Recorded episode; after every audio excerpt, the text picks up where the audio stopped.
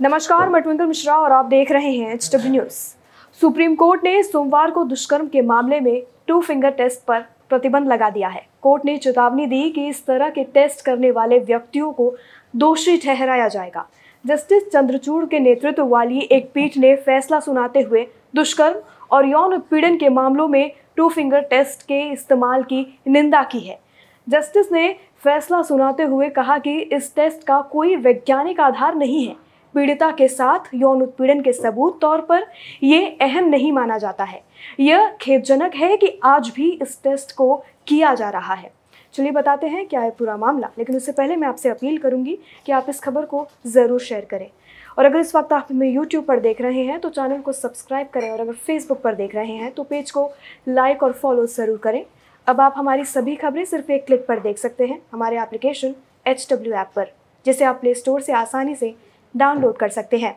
चलिए बताते हैं, क्या है पूरी खबर? रिपोर्ट की माने तो कोर्ट ने इस मामले पर कहा है कि इस तरह का टेस्ट पीड़िता को दोबारा यातना देने जैसा होगा।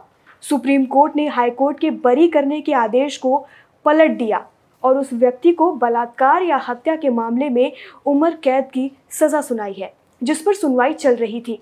दरअसल सुप्रीम कोर्ट ने 2013 में ही टू फिंगर टेस्ट को असंवैधानिक करार दिया था और कहा था कि परीक्षण नहीं किया जाना चाहिए। लीलू राजेश बनाम हरियाणा राज्य के मामले में, जो 2013 का है, सुप्रीम कोर्ट ने टू फिंगर टेस्ट को असंवैधानिक करार दिया था। कोर्ट ने इसे दुष्कर्म, पीड़िता की नीचता और उसके सम्मान का हनन करने वाला करार दिया था। कोर्ट ने कहा था कि यह शारीरिक और मानसिक चोट पहुँचाने वाला टेस्ट है। यह टेस्ट पॉजिटिव भी आ जाए तो नहीं माना जा सकता है कि संबंध सहमति से बने हैं या नहीं। 16 दिसंबर 2012 के सामूहिक दुष्कर्म के बाद जस्टिस वर्मा कमेटी बनाई गई थी। टू फिंगर टेस्ट से यह पता चलता है कि महिला सेक्सुअली एक्टिव थी या नहीं। इसमें यह समझ नहीं आता है कि उसकी रजामंदी से या इसकी विपरीत जाकर ये संबंध बनाए गए हैं। इस वजह से यह बंद होना चाहिए। हालाँकि सुप्रीम कोर्ट के बैन के बावजूद शर्मिंदा करने वाला यह टू फिंगर टेस्ट होता रहा है। 2019 में ही करीब एक 1500 दुष्कर्म पीड़िता और उनके परिजनों ने कोर्ट में शिकायत की थी इस टेस्ट को लेकर।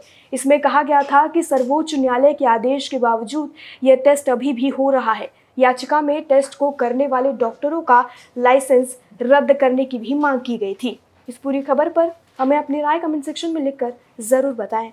वीडियो ही समाप्त होता है। धन्यवाद। अब खबरें पाइए सबसे पहले हमारे मोबाइल न्यूज़ एप्लीकेशन पर। एंड्रॉइड या आईओएस प्लेटफॉर्म पर जाइए एच डब्ल्यू न्यूज़ नेटवर्क को सर्च कीजिए डाउनलोड कीजिए और अपनी सुविधानुसार भाषा का चयन कीजिए। खबरों की भीड़ में अपने काम की खबर पाते रहिए।